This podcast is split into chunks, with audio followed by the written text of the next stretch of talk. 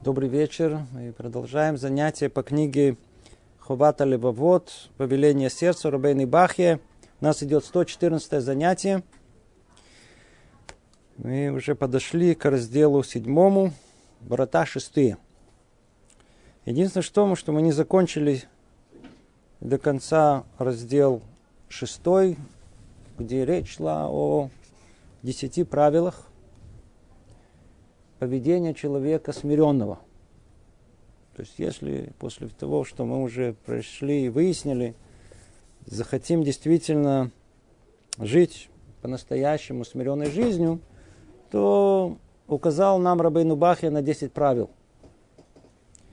Мы остановились в десятом правиле, только зачитали его, в двух словах разберем и перейдем к разделу седьмому. Человек должен быть немногословным, говорить тихо, не смеяться много, не должен лгать, пребывать в компании пустых людей, насмешников.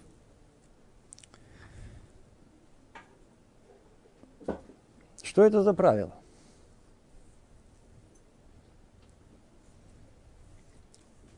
Человек должен быть немногословным. Как это связано с нашей темой? На самом деле, она самым прямым образом. Вот что делает человек, попав в общество людей, которых он считает по каким-то причине выше его. Да? Попали в общество богатых людей, в общество, я знаю, там, профессура, знаю, там, великий рабаним. Человек сидит тихо и что делает? А?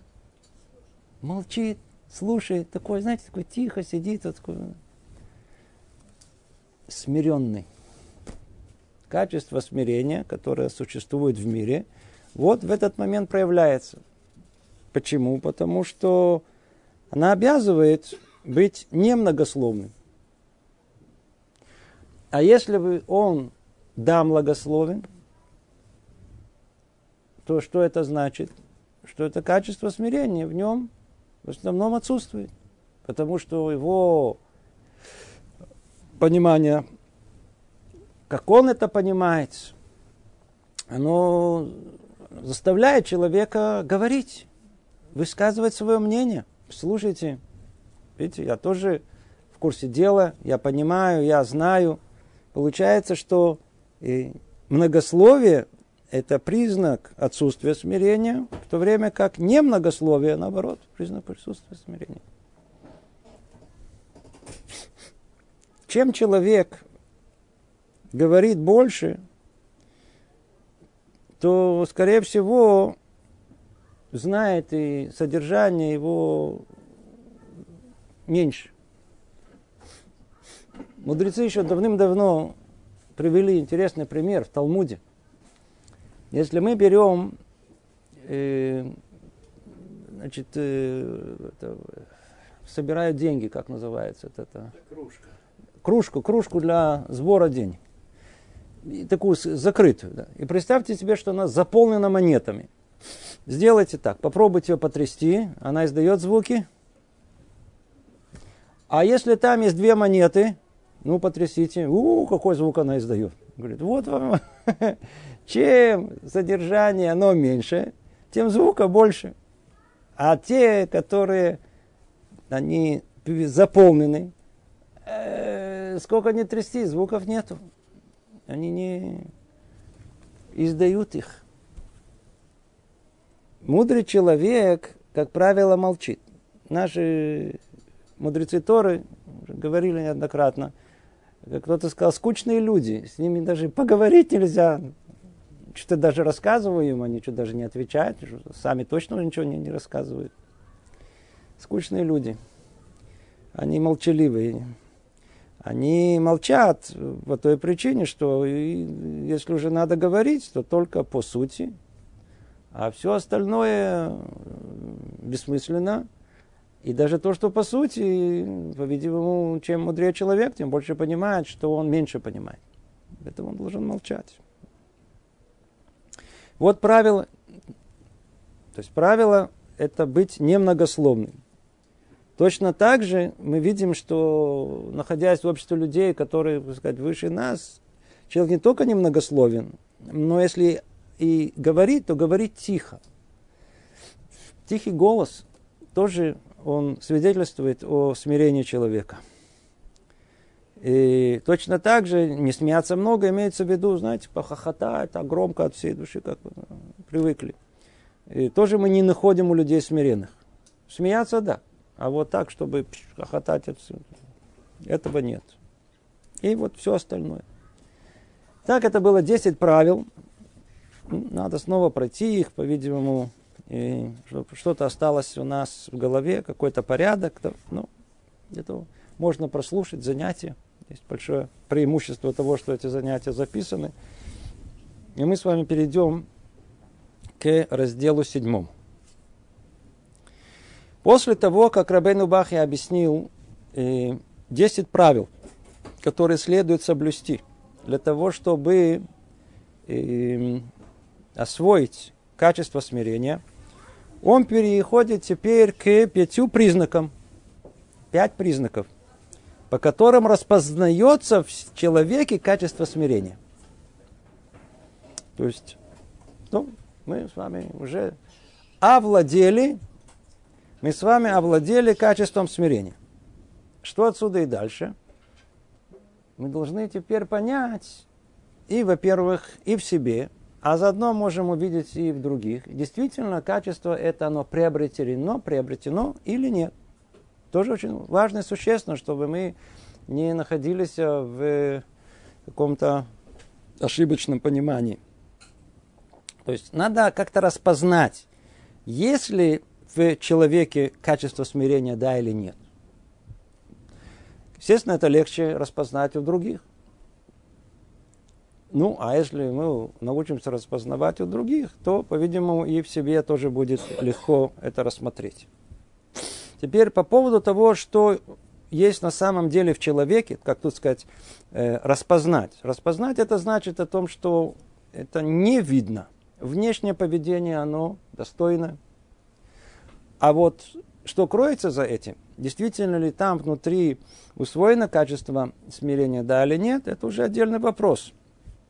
Так вот, что там внутри, снова по этому поводу мудрецы уже давным-давно указали нам направление, и всем известно выражение их о том, что человек, он проявляет себя Бекосо, кисо, бекасо. Так, интересная формулировка.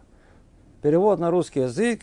То, что касается рюмочки, тут стакана, и кисо это кармана, и касо это гнева. То есть, как только человек доходит до одного из этих трех, то вот он мог, может вести себя достойно и пристойно, как только дошел, э, вот э, выпил, и как у нас уже Пурим скоро – Нихнас янец сод, заходит вино, выходит секрет, то есть кто есть человек на самом деле. И, и вот одно из них это касо, касо. Касо это гнев. То есть только время человека, ему не наступили на мозоль, он ведет себя достойно, пристойно, может считаться человеком смиренным, может быть. Но это только до момента, когда его рассердили. Или до момента тут не написано, можно добавить, потому что это то же самое, но с другой стороны. Есть активная форма, называется гнев, а есть пассивная форма, называется обида. То же самое. Так вот, э, что у человека внутри, то ли действительно смирение, то ли оно показное, на самом деле выявляется очень просто в момент, когда создается ситуация, Э, которая приводит к гневу. А эта ситуация может произойти в результате того, что вот человека опозорят э, то ли словами, то ли действием, оскорблят. Как он себя отреагирует? Как мы вообще себя реагируем в такой момент? Если человек гневается, если человек обижается, то причина этого, она очевидная – высокомерие ну, построила внутри э, ощущение, что не может быть такого, что э, могут меня так опозорить, не могут оскорбить, не могут делать то, что я не, то, что я э, э, повелел. Как результат этого гнев или обида.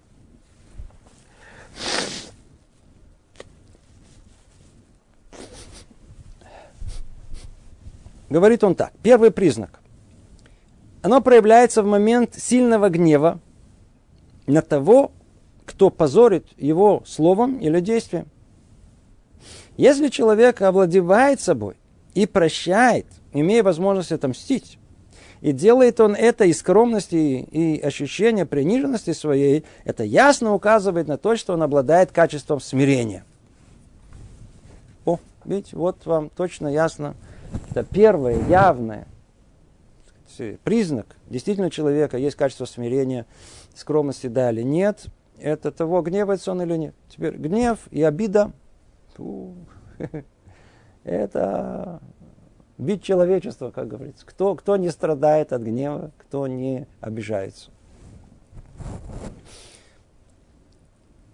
Давайте снова поймем. Это очень тут просто, по той же, по той же системе. Когда человек гневается, на кого он гневается, в какой ситуации? Можно ли представить, что в той же ситуации, которую мы описали, чтобы человек попал в общество людей, которые он почитает, считает по каким-то причинам выше себя, можно ли представить, что он там разгневается? То есть в момент, когда, момент, когда к нему отнесутся с каким-то, может быть, даже пренебрежением, но это общество, которое он, так сказать, я знаю, почитает, ну, ему в голову не придет. Воспринять это как обиду, тем более оскорбиться и разгневаться от этого. Мы видим ясную картину о том, что в, в, в, в, в, в ситуации, когда человек чувствует, что кто-то над ним, удивительная вещь. У него сердце, даже человека, который склонен к гневу и к обидам, это не проявляется. А когда это да проявляется? Только в момент, когда человек чувствует, что это ему выгодно, дает что-то, что он может. То есть, когда кто-то находится под ним. Действительно ли это так объективно? Никакого значения не имеет. Это чисто субъективное ощущение человека. Что он, как он себе внутри, как он себя ощущает. На кого мы сердимся? Только на людей, которые мы там внутри души подсознательно полагаем, что мы выше их. То есть муж гневается на свою жену, жена разгневана на мужа по той причине, что каждый из них считает, что он, что он кто-то, что он что-то. Не просто так. Гордость распирает, не позволяет. Поэтому надо знать, Поэтому надо знать, что если мы видим, что мы доходим до того, чтобы мы, что мы гневаемся или обижаемся, что снова это две стороны, которые сидят на том же корне, и гнев это явная форма, это явная реакция на то, что задевает наше эго. А есть пассивная реакция. Это обида. То же самое. И иногда думают о том, что вот муж такой, он гневается, да, а жена такая тихая, спокойная, она на passive-aggressive, она такая, она только обижается. То же самое. Они оба, что называется, споровали их одинаково. Только этот, это экстраверт, это интроверт. Это, значит, э, проявляет это в гневе, а это сидит тихо, спокойно на три дня, так сказать, все, обида просто яма, яма куда э, она, так сказать, засела и оттуда уже выйти не может. Все. Почему? Потому что ее я там съедает ее, как он мог меня обидеть, как он... И, и, и начинается, и начинается, начинается, начинается. А.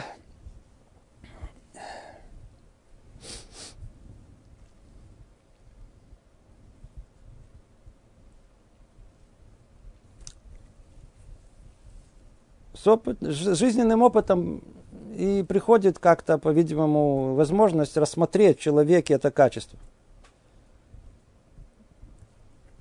Качество высокомерия, полное отсутствие, полное отсутствие вот этого смирения. И с такими людьми надо быть очень осторожным. Это как на минном поле. Есть люди, которые вы имеете дело с ними, надо просто, это как на минном поле, практически любой шаг может взорваться что-то. То есть вопрос, э, будет ли то ли обида, то ли гнев, это только вопрос только когда. А не вопрос, произойдет или не произойдет. Сейчас точно что-то, так сказать, сейчас бабушка зайдет, сейчас будет, то ли будет скандал, то ли будет обида, то ли будет, одно из двух будет. Что-то тут произойдет сейчас. Люди, которые осторожны, не важно, что, что будет сказано, как будет сказано, в конечном итоге там обязательно должна быть обида. Тут дополнительные вещи, не будем говорить, почему это так. Но факт тому, что, что это эго человека, которое оно может быть одно из двух. Или оно раненое, Поэтому оно столь чувствительно, что его только дотрон для него, это уже тоже, это сразу же подвергает человека, чуть ли не, не, не, не, не э, теряет сознание от того, что до него дотронулись, до его я то ли оно распухшее от своего высокомерия, которое э, э, тоже точно так же чувствительно, и оно отвечает огнем, огнем гнева. В отличие от этого, у людей и смиренных мы это не найдем. Все знают историю про Леля Закен, кто помнит эту историю, как э, два человека э, они рассказываются в Гмаре, в Талмуде. Как два человека поспорили, смогут ли они рассердить Илеля Закен, одного из э, Танаим величайших. И приводится там целый список, очень-очень-очень э, метухкам, очень непростой, очень э, продуманный, всяких разных вопросов и в определенный момент. И э, это просто э, прототип того, как можно рассердить любого человека, просто вывести из ума. И они все это проделали. То есть они нашли в момент, когда такой, самый такой, знаете, перед началом субботы, в момент, когда он находился там в бане, находил, а, а, все, все, все, все. Спрашивали самые глупые вопросы, оскорбительно к нему обращались. То есть все, чтобы даже бы один из этих элементов для каждого из нас было достаточно вывести нас просто из себя на месте. Да. А он тихо, спокойно сказать, «Э, сын мой, да, что за вопрос? Ой, какой вопрос хороший ты спросил, полная глупость, которую только можно было...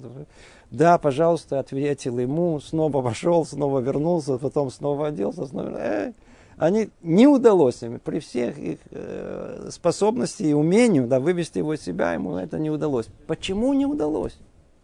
Почему не удалось? Что кроется за этим? А кроется одно единственное. О нем и нем сказано. Элеля Закен о том, что э, когда он ушел из мира, ушла анвентанут, ушла вот эта, ушла смиренность.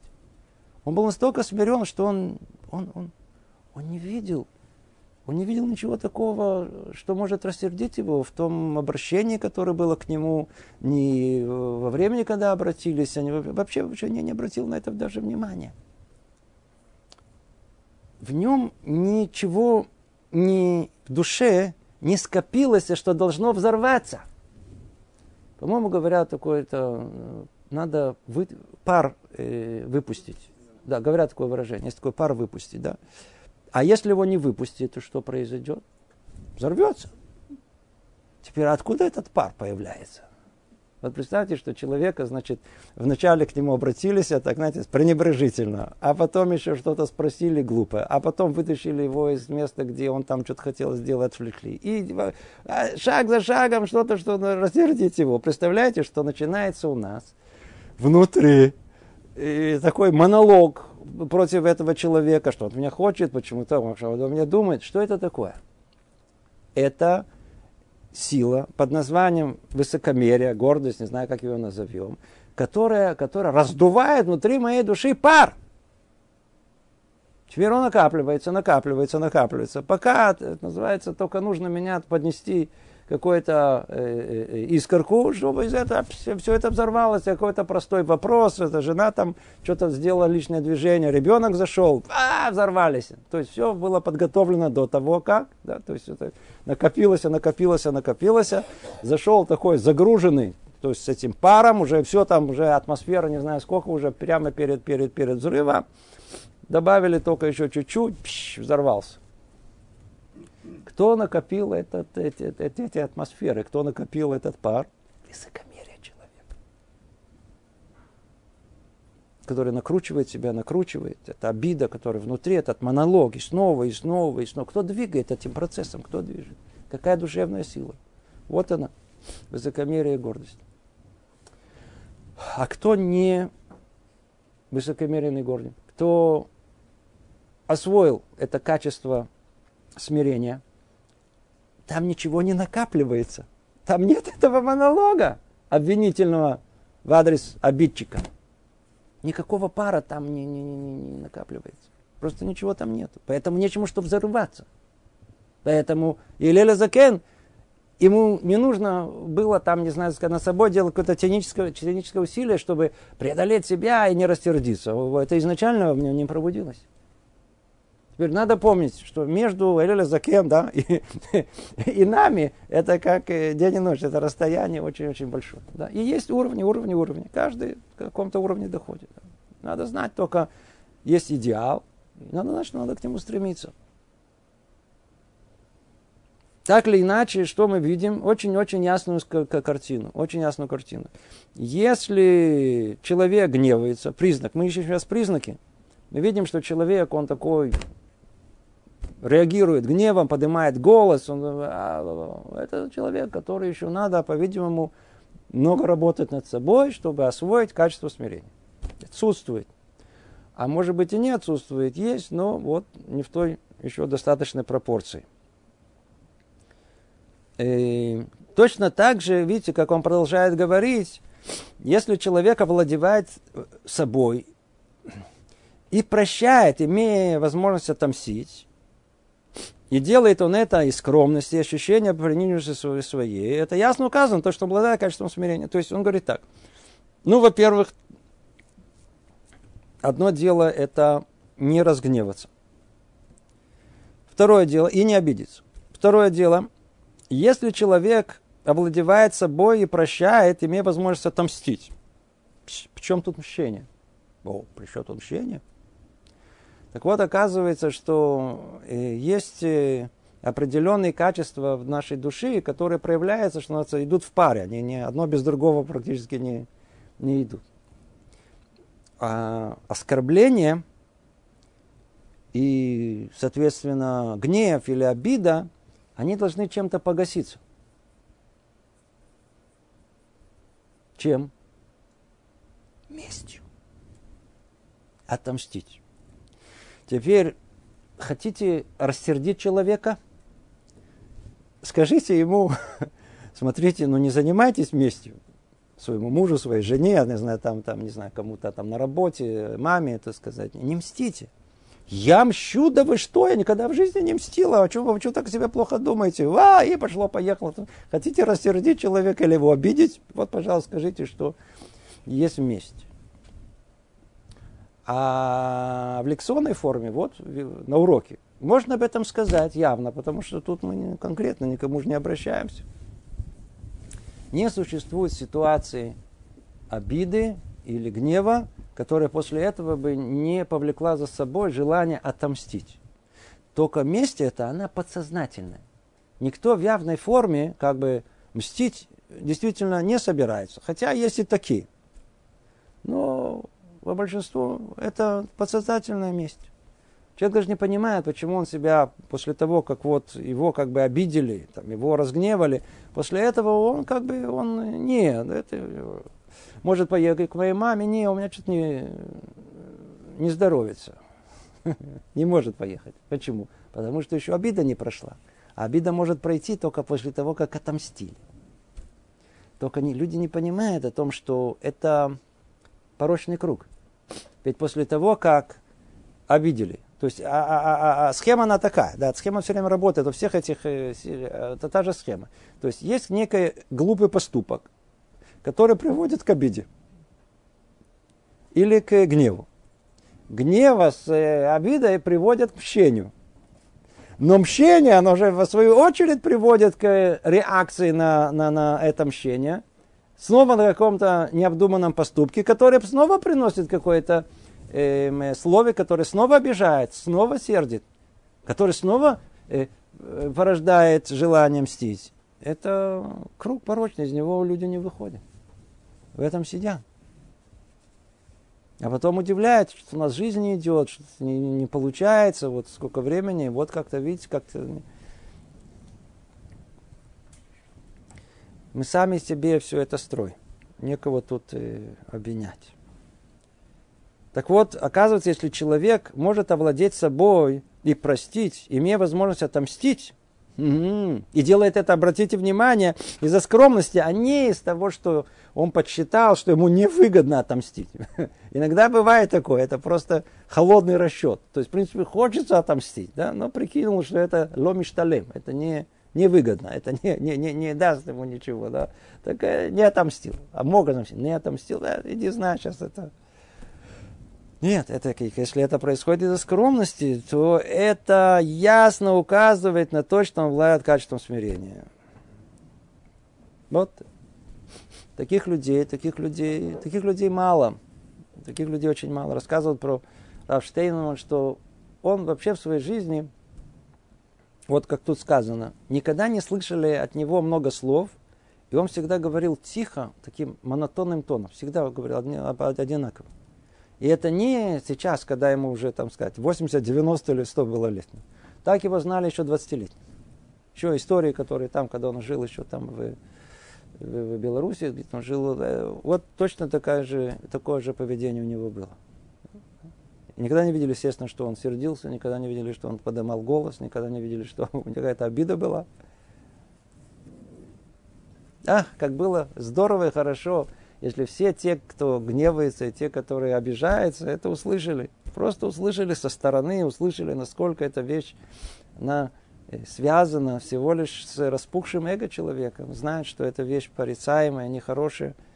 Тяжело совладеть в реальной жизни с гневом. Тяжело совладеть с обидами, не всяком сомнении. Но, по крайней мере, знать, откуда это произрастает, знать, что с этим можно бороться – знать, что это вещь порицаемая, нехорошая. Чтобы знали жены о том, что обида, в которой они, так сказать, могут провести чуть ли не большую часть своей жизни, это только, это только разрушает их саму жизнь. Они, они, они только портят сами себе. Это чувство без, без, без, без, без головы, это совершенно безголовая жизнь. Мужчина точно так же, он может э, эту жизнь потратить на, на, на, на, на гнев, на, на, на, на, на вечное ощущение такое, что он должен разнести весь мир, там, э, бороться с кем-то. Разрушает себя самого, не дает себе жить. Наказывает самого себя. И наоборот, так сказать, женщина может сердиться, а, а муж может э, обижаться. Это ну, просто это не обязательно, что это такое деление. То мы с вами разобрали первый признак. Первый признак это э, когда человек, он гневается, когда он обижается, когда он мстит, то это явный признак того, что в сердце его двигает его, им сила высокомерия и отсутствует э, мера смирения. А если он в состоянии промолчать, он в состоянии не разгневаться, он в состоянии э, овладеть собой, не мстить, о, фу, это признак того, что он по-настоящему э, смиренный человек. Это первый признак. Второй признак. Если в таких случаях, как имущественный ущерб или несчастье с кем-то из родных – его самообладание, превозмогая душевное потрясение, он приемлет приговор Творца признает истинный его суд, то ясно, что он обладает истинным смирением ощущением приниженности своей перед Богом. Подобное рассказывает Тара об Аароне, как он воспринял смерть своих сыновей Надава и Авиу, и безмолвствовал Аарон, как так сказано, и дом Аарон. А царь Давид сказал, безмолвствуй перед Всевышним и уповая на него. То есть, что мы видим? Сказали бе касо, а есть кисо. То есть, есть э, признак, что называется гнев, а есть признак, который можно узнать, что там в сердце человека, это его реакция на какой-то имущественный, имущественный ущерб. И в этом смысле это колоссальное испытание. Колоссальное испытание. Как только дело доходит до денег, многие проходили испытания в многих областях. Но вот в области денежной не преуспели. Это огромное испытание. То есть, как только человек, он чувствует, что как-то вот, смотрите, вот судьба не сложилась, вот, вот все вокруг меня как-то устроились, да? А у меня один, мин, один минус, я не могу выбраться, и долгов много, и я не вижу никакой перспективы, даже если я поменяю работу, еще хуже будет. Что происходит в сердце человека? Или он, предположим, зарабатывал хорошо, и бывает, разорился. Или бизнес открыл, пошло все на широкую ногу, обанкротился. Что в сердце человека? Что он чувствует? Какое его душе, у него душевное потрясение, это за что? Появляется вопрос, почему, за что, начинает сразу спрашивать этот вопрос. Теперь, это одна область, которую мы должны видеть и не пропустить. Смежная с ней точно так же, это, которая точно так же рассматривается, это и всякие разные несчастья, которые могут произойти. Например, с ним или с его родными, или просто судьба не сложилась. Не вышла замуж, он не женился, дети не родились ребенок больной. Не как у всех. Мечтали одно, а получилось что-то другое. О, какое это колоссальное испытание. Какое это колоссальное испытание. Сколько есть людей, которые, скажем, то, что касается нас, которые пришли к еврейской жизни в какой-то подспудной такой, знаете, надежде, что если они становятся религиозными, то их жизнь станет э, такой обеспеченной, хорошей, устроенной. У них жизнь будет устроена. То есть, если кипа уже на голове есть, Ривон Шалонов, мы же свои, ну ты позаботься уже, устрой как-то мою жизнь, наладь ее. Зарплата же была, там, если мне не хватает, э, э, то добавь, э, чтобы жена поумнела, чтобы муж там стал больше зарабатывать, чтобы дети стали спокойные, чтобы, знаете, сказать, мама оставила нас в покое. Ну, любая жена, ну давай, помогай. Ты же понимаешь, что мне нужно. И вдруг мы это не получаем. И мы вдруг видим, что только чем больше мы живем еврейской жизнью, тем больше запутываемся в ней. Тем больше запутываемся. И тогда что пробуждается? Вот эти самые вопросы, а за что? Почему? Представляете себе ощущение девушки лет так за 50, которая не вышла замуж, которая 20 лет в шедухах, и так и не нашла. Я не говорю про мужчин, которые, так сказать, искали, что называется, богобоязненно, а так как они не все были красивые, поэтому не мог остановиться хотя бы даже на одной из них. Так это хоть по своей глупости, но девушка-то была готова. Представляете ощущение э, жены, которая ждала ребенка и так и не дождалась. Нет. Ощущение семьи, где родился ребенок, но он оказался болен. И не болезнь типа э, того, что нужно ухаживать, что это не так просто. А типа, предположим, не дай бог, как у нас говорит Луалейну, я знаю, типа аутизма, когда приходится каждую секунду быть на чеку, иди знаешь, что этот ребенок сейчас вытворит, который может полностью разрушить э, семейные отношения. Человек может прийти. Или, или, или примеры того, что уходят э, близкие из жизни, заболевают. Сейчас был на, на похоронах. Классика. за что? Вот этот вопрос, знаете, ну за что такой хороший человек? Как он ушел из жизни? Как мог Бог его забрать из жизни? Смотрите, как он много хорошего сделал в расцвете сил. Да? Всего лишь ему было за 60, молодой, молодой человек, действительно молодой человек. Так, в наше время считается молодой человек.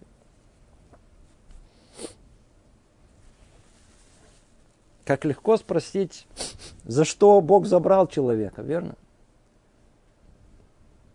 Скажите, а где вы были, когда он родился? Вы тоже спрашивали, за что? Интересное дело. Рождается ребенок. Ну, э, это природа, что вы хотите. Это само собой разумеющееся. Поженились, вот видите, результат. У нас родился ребенок. Никто не спрашивает, за что. В голову не приходит. Когда получаем свое, ну, естественно, полагается, само по себе и моя заслуга. Как только уходил и ушел из жизни, за что? Вот тут и проверка. Вот тут и проверка. Видите, он говорит очень просто. А ну присмотритесь к поведению людей. Как они реагируют на вот эти ситуации нестандартные. То есть, когда не складывается судьба не складывается жизнь так, как они бы хотели, так, как им мечталось. То ли связанное с имущественным ущербом, то ли с всякими несчастными, несчастьями в жизни. Как они отреагируют? Они приемлют приговор Всевышнего или нет? Они будут приведут с претензией, они будут э, высказывать э, разные, самые разные, так сказать, э, Э, свои чувства негативно по этому поводу, или, или они примут его так, как оно есть. Вот вам явный показатель. У нас есть э, Аллаха, говорит, установлено, что когда уходит кто-то близкий из жизни, то мы должны сказать Бараху, да, Барух Даяна Эмет. Точно. Барух Даянами. Что это значит в русском переводе? Благословен тот, кто устанавливает правосудие. То есть, что мы делаем? Мы как бы э, подтверждаем, мы соглашаемся тем самым этим благословением с тем, что произошло. С тем, что этот человек ушел из жизни. Что это закон, закон. Это, это, это повеление Всевышнего, это его желание было. Точно так же, как его желание было привести человека в этот мир, и он родился. Точно так же его в определенное время, как он родился, точно так же он ушел из этого мира. Барух Даян имеет. Благословенен, который устанавливает правосудие в этом мире. Правосудие это то, что положено по закону. Что значит по закону? Вот по плану, точно по плану в этот день прийти, в этот день уйти. Уже известно все заранее. Когда человек уйдет из этого мира, тоже известно. Поэтому, когда мы берем на себя эту миссию великую, можно сказать, какую великую, что великая миссия. Мы берем на себя это, это э, э, право э, выражать свое мнение по поводу решения небес. Откуда исходит это наша это наглость наша. Откуда она идет? А одно единственное э, качество, которое называется высокомерие, называется гордость. То есть мое я, оно настолько уже распухло, что оно э, может, э, так сказать, знаете, как есть Мевакерам Дина, есть тот, кто этот государственный контролер, и он может, значит, всех разносить вправо. И есть, которые чувствуют контролером над Богом, а почему бы и нет? А? Есть люди, которые чувствуют, что они, они могут э, вот э, решать, есть Бог, нет Бог, подходит мне. А какой именно Бог мне подходит? Почитайте, интересно, книги вот этих э, э, атеистов. Интересные рассуждения. Там в каждой строчке, в каждом абзаце просто я выпирает из них. Это не просто, это общий знаменатель всех этих, э, э, э, есть такое течение, новых э, атеистов, так, так оно называется, новый атеизм, много книг вышло, они, все книги как одно, они написаны в стиле людей, в которых слово «я» там выпирает в каждом, в каждом, в каждом месте. То есть, э, когда, особенно доходит место, где, где приводится как бы вот зл, э, аргумент существования зла в этом мире. Видите, есть зло в этом мире. Вот мне Бог, который совершает зло, не подходит. Он сам считает себя в центре мира. И он решает, вот мне Бог вот, подходит, не подходит. Да? А ученые считают, многие, что нет Бога. Почему нет Бога? А потому что его присутствие, оно ничего мне не позволяет подсчитать. Никаких новых э, достижений в области науки это мне не дает. Он мне ничего не дает. Я, его, нет даже смысла вообще к нему. Мне, мне такого, не надо такого Бога. Ничего мне не дает. Откуда все это идет?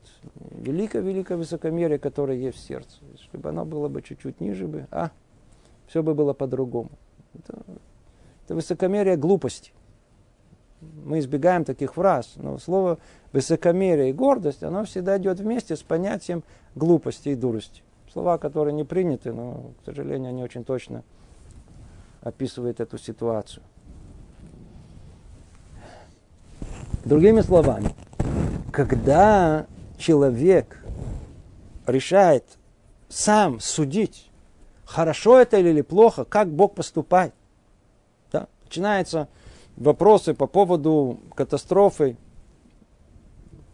еврейской во время Второй мировой войны, что произошло, Бог так, или Бог сделал так, или сделал так. Что делает человек такой? Он берет на себя это право э, критика, контролера, право, который, так сказать, я тоже что-то понимаю. Другими словами, что за этим стоит? Простой корень. Я понимаю тоже что-то. То есть ты Бог понимаешь, ты делаешь, да, и я тоже как человек, я тоже что-то понимаю, я тоже разбираюсь, в том, как правильно, а как неправильно. Или мы решаем, что э, э, в, э, не просто есть зло, но есть еще и жестокость в этом мире. Как может Бог эту жестокость вообще позволять. Видите, она существует. По таких людей надо спросить простой вопрос, секундочку. Видите, вы недовольны жестокостью. Откуда, почему вы недовольны? Потому что в вашей душе есть мера милосердия. Да? Сожаление, вы жалеете вот людей, которые пострадали, вы сочувствуете им, вы люди милосердные. Откуда у вас это качество есть? Если вы бы сказали, что вы атеисты, Бога нету, то и вопросов нету. То есть, по-видимому, это совсем логично приходить претензии к нечто, что не существует. Вы считаете, что его нету, то и вопросов нету. А если вы считаете, что он есть, но с другой стороны вы приходите ему к претензии о жестокости, потому что вы люди милосердные, то тогда правомерно спросить вас, секундочку, а кто сотворил меру милосердия в мире? мир, кто, это, это качество сочувствия. Кто все сотворил в мире? По-видимому, Творец. А если Творец сотворил это качество, то значит оно в нем находится в максимальном состоянии. А человек приобретает только часть этого. Ну, каким же образом часть может быть больше целого? Каким образом вы можете оказаться более милосердные, чем сам Бог? который сотворил это, а вы ничего не сотворили. Только гордость, непомерная гордость человека, необузданная гордость человека заставляет его э, приходить претензии к Богу. Ничего другого. Потому что если бы чуть-чуть бы он думал бы, чуть-чуть бы, последовательно, да, то есть есть Творец, Он сотворил этот мир. И мы видим, что в этом мире вы появились. Почему я появился, даже не спрашиваю, да, это не, не, не, в голову не приходит, не благодарить ничего, да. но претензии к Богу, отсюда и дальше, вот такие вот. Почему? Потому что человек не видит снизу то, что видно сверху. Речь идет не о том, что человек живет сколько, 70 лет, 80, 120 лет, в то время как человечество, человеческая история, она видно, сейчас со всеми твоими претензиями, своими умными мыслями, вот через пару лет или, не знаю, через несколько секунд э, ты в земле окажешься, вернешься в то место, откуда пришел. Кто ты такой вообще? У человека должна быть какая-то, какое-то видение всего, всей ситуации. Ведь, ведь, ведь тысячу раз об этом уже говорили, обсуждали. Человек приходит в этом мир не по своей воле, живет не по своей воле, уходит не по своей воле. Вообще вся наша жизнь, она а, э, события, которые происходят в нашей жизни, они большинство не мы решаем. Они как-то одно за другим приходят, мы даже не понимаем, как это приходит. А получится, не получится, встретили, не встретили. Это все более Всевышнего. И после всего человек берет на себя это право критики, право суждения, право «я же тоже понимаю». Что значит он понимает? Это значит, я понимаю больше, чем сам Бог. Понимаете? Я понимаю больше, чем сам Бог. Представьте себе, человек приходит к врачу. И у него есть какая-то проблема.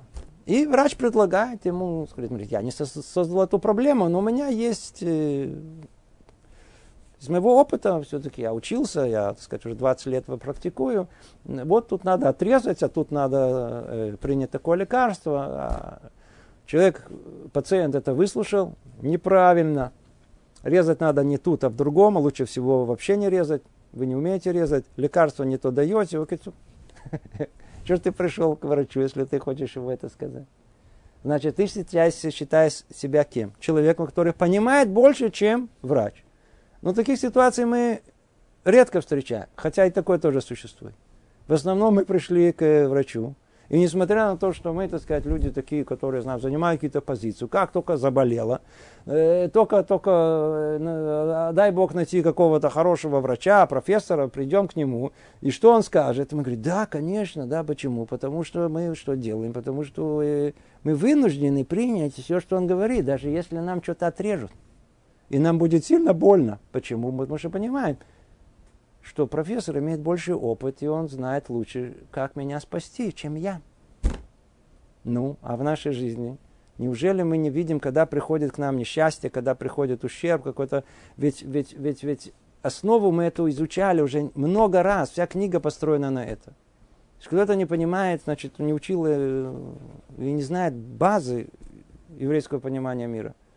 А Творец по, по определению утов. Это определение самого добра. А природа добра воздать добром не может чем-то другим. Все, что исходит от Творца, это добро. А добро включает в себе папа, папа, целый списочек мы его разбирали. Один из них – это безграничная любовь к нам. Никто больше не любит нас, чем наш Творец. Никто. Ни мама, ни папа, никто, никто. Ни почему. Потому что его любовь, она альтруистична. Никто не хочет больше добра нам, чем он, потому что только он альтруист абсолютно. Это добро альтруистично. Никто не понимает, что есть для нас добро больше, чем он. И никто не может сделать добра больше, чем он. Это алифбет, это база наша. Если мы это не понимаем, значит мы люди не религиозные. А если мы будем опираться на это понимание, то тогда все, что с нами происходит, нам как только что произошло, и мы видим примеры всех мудрецов, так они жили, если это произошло, то очевидно, что если даже самый близкий уходит с моей жизни, со мной что-то случается, не дай Бог, недополучил, не, не, не вышел замуж, не женился, не, не, не, или ситуация трагическая, которая произошла, какое-то несчастье или так далее, Барух Даян имеет благословенен, который устанавливает правосудие. Очевидно, что для меня, для моей души, которая я не понимаю, для какой цели она спустилась в этот мир. По-видимому, самое лучшее – это не выйти замуж, не жениться, не иметь детей, или иметь детей, но больных, или быть самым больным, или разбогатеть и потерять богатство, или жить в бедности. Мы знаем, для чего мы пришли в этот мир –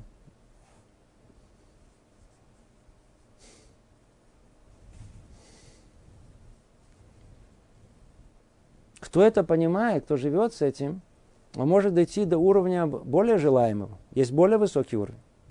Уровень, что называется, праведности состоит в том, чтобы оправдать все, что с нами происходит. Все, что произошло, Барух Даяна Мет. Все. Барух Даяна Мет. А есть, которые это делают с радостью. А когда мы оправдываем это, то естественно, что мы оправдываем. Но мы люди, мы не ангелы. Мы сожалеем, нам это болит.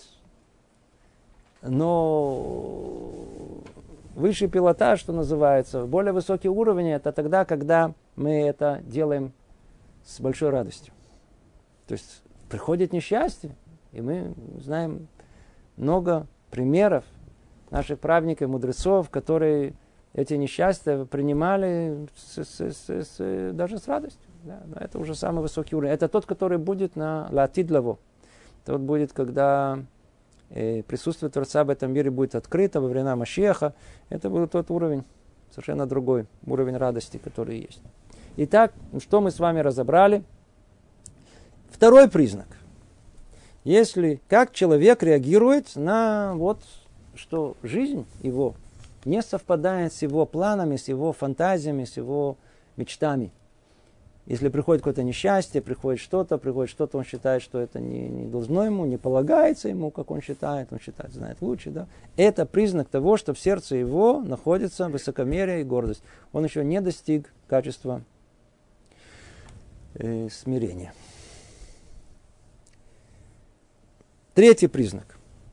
Если человек, обладающий качеством смирения, получает известность среди людей с хорошей или плохой стороны, то в случае, когда его хвалят за какое-то доброе дело, похвала должна показаться ему неуместно излишней, а сделанное им доброе дело слишком малым и ничтожим, недостойным быть принятым Всевышним и желанным ему, ибо оно много меньше того, что этот человек был обязан сделать.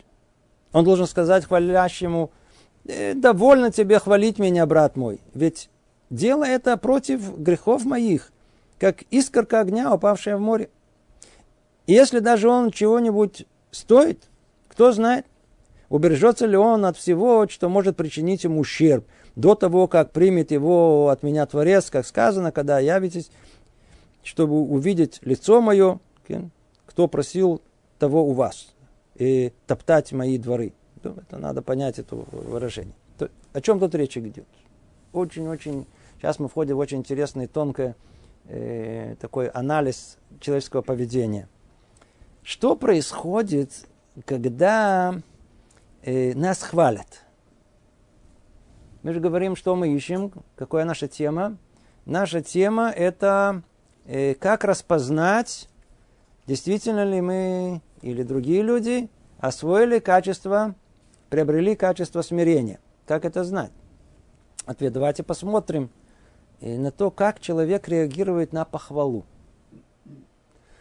Как будет реагировать человек, не приобретший, который не приобрел качество смирения, человек высокомерный, гордый, по-видимому, похвала для него это просто, ну, как бальзам на сердце. Наоборот, он будет считать, еще мало хвалит. Надо еще, вообще, мог бы еще бы. На самом деле, сказать, э, он, я еще больше знаю. Да, так сказать, я на самом деле разбираюсь в этом гораздо больше. Я закончил больше, я приобрел больше. У меня на самом деле, да, вы еще не, вы еще не все знаете. Вы еще не все знаете. Это реакция человека высокомерного. Как должен реагировать, э, э, как должен реагировать человек, у которого есть э, истинное смирение в сердце. Это знаете как? Это как, я знаю, 13-летнему мальчику сказать, у, похвалить его. Смотри, ты умеешь писать. Непонятно. Это как сказать Оле Хадаш, нашему брату, который живет 20 лет в Израиле, у, смотрите, вы уже умеете так говорить на иврите. Ну, какое ощущение? А? Вас, нас, нас же хвалят, верно? Похвалили. А какая наша реакция на это? Обида. Оскорбление. Еще какое? Это 20 лет, как, как вы меня считаете? За 20 лет, что я не могу начать уже говорить. Слона можно обучать, э, а тем более, не знаю, человека за, за 20 лет надо как-то уже начать говорить. Вы меня хвалите, что я умею говорить на, на, на иврите, я тут живу 20 лет. Мальчику 13 лет, девочке, не знаю, неважно сколько, 13 лет, им хвалят о том, что девочку хвалят. Ой, ты умеешь э, писать. Ма, писать я научилась э, в, в, в, в первом классе. так вы меня, так, кого вы меня считаете?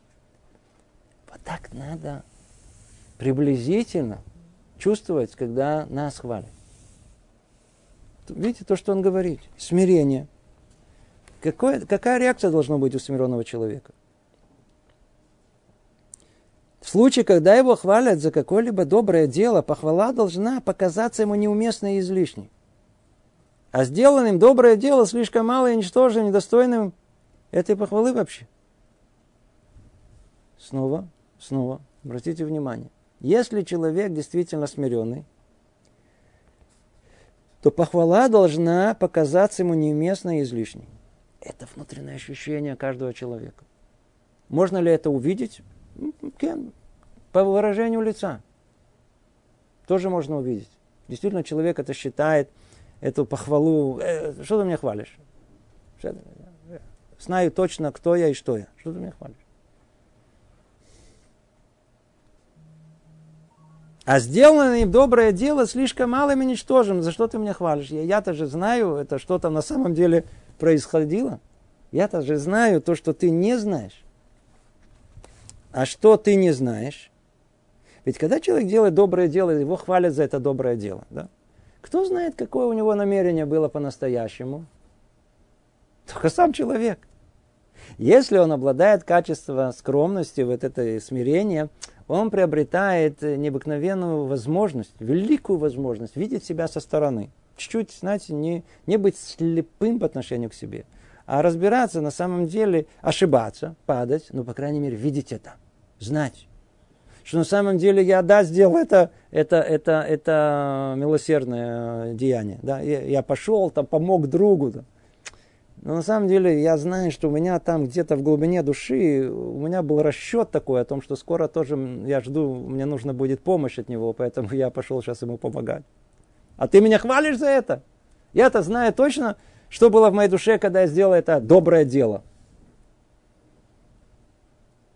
А когда мы не чувствуем, что мы сделали с какими-то корыстными какими-то еще интересами, так может быть я не рассмотрел это. Так должен чувствовать человек, который воистину скромный и смиренный.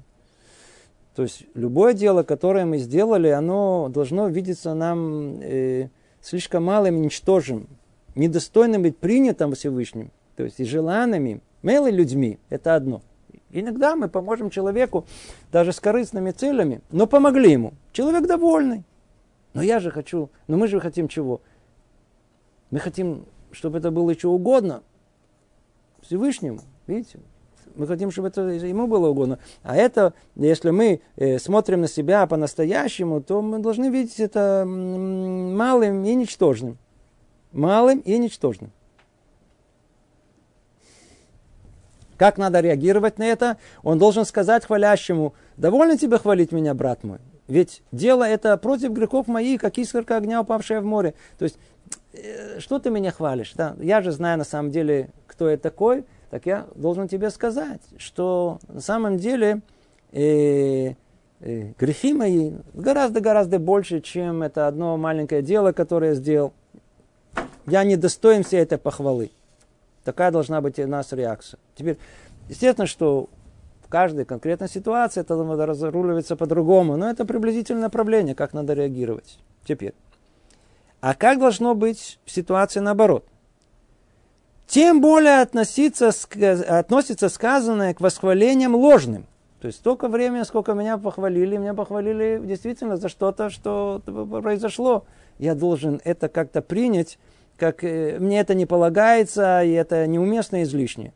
А что, о чем речь идет, когда речь о восхвалении ложным? У, нужно отвергнуть их, говоря хвалящему, довольно, брат мой, ведь я не исполняю того, что обязан делать для Творца, не навлекая же на меня разом и наказание за неисполнение моих обязанностей, и наказание и за похвал, за добрые дела, которые я не делаю. То есть сказать ему, послушай, что ты, ты, э, твоя похвала на самом деле тоже только может принести вред, потому что я это не делал. А похвала это, по-видимому, другими словами, это лесть. Да?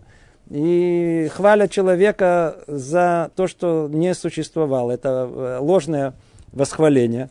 то такого человека тем более надо просто его, так сказать, поставить на место. Сказать о том, что не делай этого. Почему? Потому что это только не навлекай на меня и наказание за неисполнение моих обязанностей. То есть ты меня хвалишь за что-то, что должен был сделать. Что я, что я сделал? А я на самом деле это не сделал. Иди знай. Значит, я пробуждаю меру правосудия. Меня могут наказать за то, что я мог бы это сделать. И не сделал. Если же о человеке, обладающем качеством смирения, пошла молва из-за чего-то плохого, сделанное им, то он должен признаться в совершенном и не э, в совершенном и не выискивать причины для оправдания себя. О, это еще одна тема, то есть мы тут уже чуть остановимся тут, потому что эта тема уже о, и очень-очень важная, очень-очень важная. Это грех, это грех, чуть ли не первородный грех, когда любая претензия к нам, она э, моментально э, отвергается. То есть реакция на любую претензию, любую критику, это, это не я, сам виноват, это не признать ее. А это явно не еврейский подход. Ну, так как мы уже время наше истекло, а эта тема очень важная, то мы тут остановимся посередине третьего признака. Тут еще много дополнительных э, составляющих очень важных. Мы разберем это в следующий раз. Всего доброго. Привет из Иерусалима. Пожалуйста, да. Так. Еще раз, еще раз. Ешь Даян Эмет, Так. судья, который судья. Да, да. Ешь прокурор, сатан, кетрух. Окей. А на суде должен быть синегор. А синегор надо себе сказать, работать. Ну, как, ну, как- Не-не, а речь идет тут о том, что когда с нами что-то случается, то реакция первая, которая должна у нас быть, это принятие правосудия. А потом уже там, что будет, как это относиться к этому, там, санегор, категор, это уже совершенно другая. Синегор, то есть должен, есть прокурор, должен быть адвокат. Иначе суд как э, Всевышний даже Даян. Есть прокурор, а должен быть синегор, адвокат. Это, это, это еще было в Роша Шана все установлено. Тот факт, что с нами что-то произошло в этот момент, да, это уже правосудие Творца, оно осуществилось. А установилась она в Роша Шана, в Новый год еврейский, да, и, а там уже, как мы известно, там есть Санегор, Категор, и вот все, что связано с этим, пока это все не решается, устанавливается судьба, закрепляется в Йом-Кипур, а в один из дней этого года она реализуется. Всего доброго.